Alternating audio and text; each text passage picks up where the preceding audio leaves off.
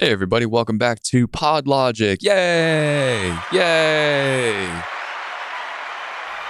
Playing around with the sound pads today. Anyway, what we are going to talk about today is how I record remote interview podcasts, as well as how I set up the people that I work with and work for to set up their remote interview podcast, because they're not always going to be in the studio. More often than not, they're not even in Texas. They're spread out all over the country. So I needed a very easy way to teach them how to set up remote interviews. And I thought I would share both methods with all of you today. So now, before we get started, this is not the only way to conduct a remote podcast interview. There are several ways that you can go about doing it. This is just my preferred method. So I wanted to throw that out there as a disclaimer before we dive into the episode. All right, let's get started.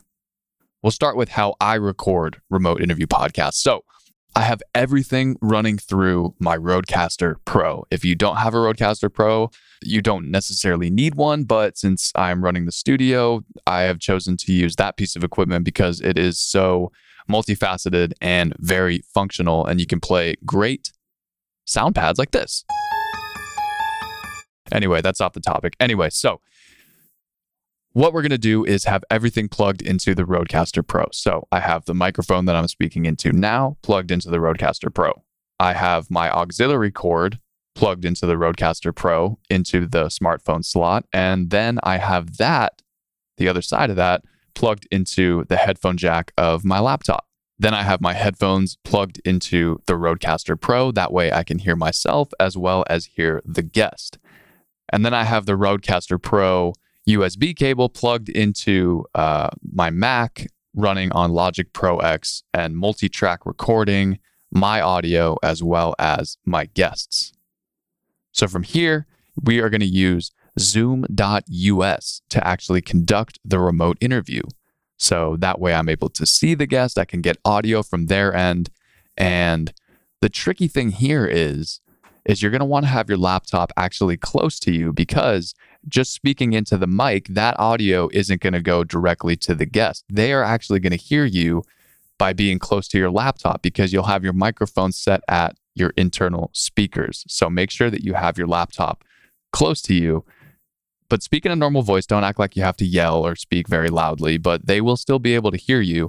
And then for the speaker setting on Zoom.us, you want to set it to the headphones. That way, the auxiliary cord that's plugged into the headphone jack is going to run through to the Rodecaster, and you'll be able to hear your guest in your headphones. I know that sounds a little bit confusing, but if you want to learn more, just shoot me a direct message on Twitter and I can walk you through a very detailed step-by-step. But that's how I do it. That's how I conduct remote interviews myself. Now let's talk about how I set up clients for remote interview podcasts. So here's the gear I have them get.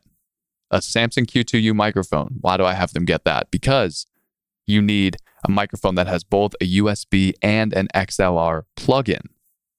And the Samson Q2U provides both of that.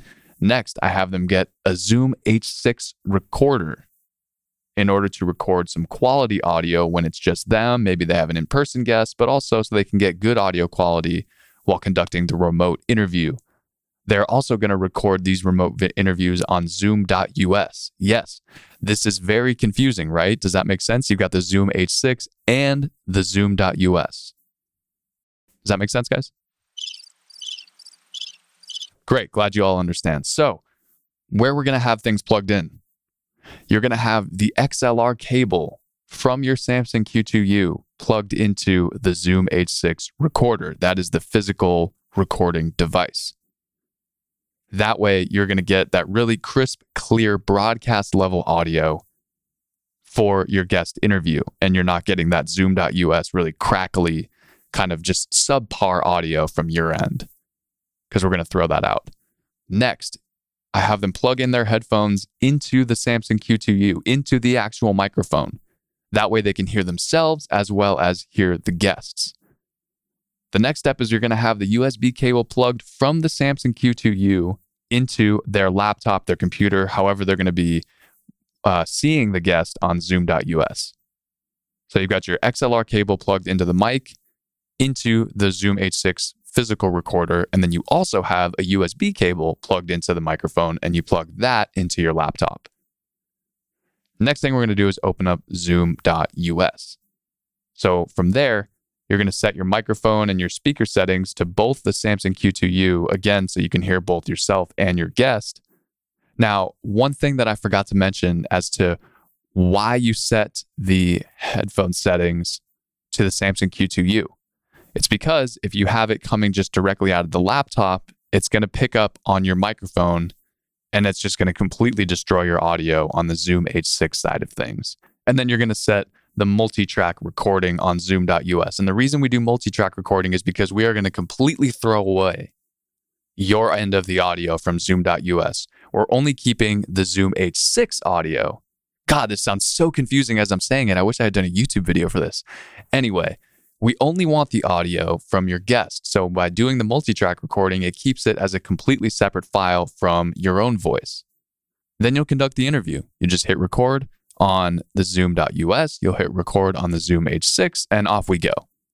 And once you're done, you're going to take the audio from your Zoom H6, which is just going to be solely your voice.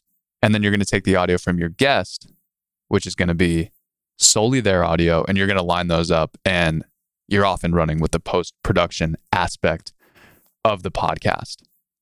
I think I'm actually going to follow up and do a video about this on YouTube because just the audio version of this just is too confusing to follow. So I apologize, but that's the great thing about this podcast is you can just go back and re-listen to these things. You can take notes, things like that. So actually what I'm going to do is put all of the steps into the episode description of this podcast episode so you can follow along as you listen. So I appreciate y'all tuning in. Hope you found it somewhat amusing because of how confusing it was. And I appreciate you tuning in. Feel free to subscribe, check out our newsletter. We're on YouTube, blah, blah, blah. The whole deal, you know what it is. And you can find all of that information and more at straightuppodcast.com because as always, all good things come from Straight Up Podcasts.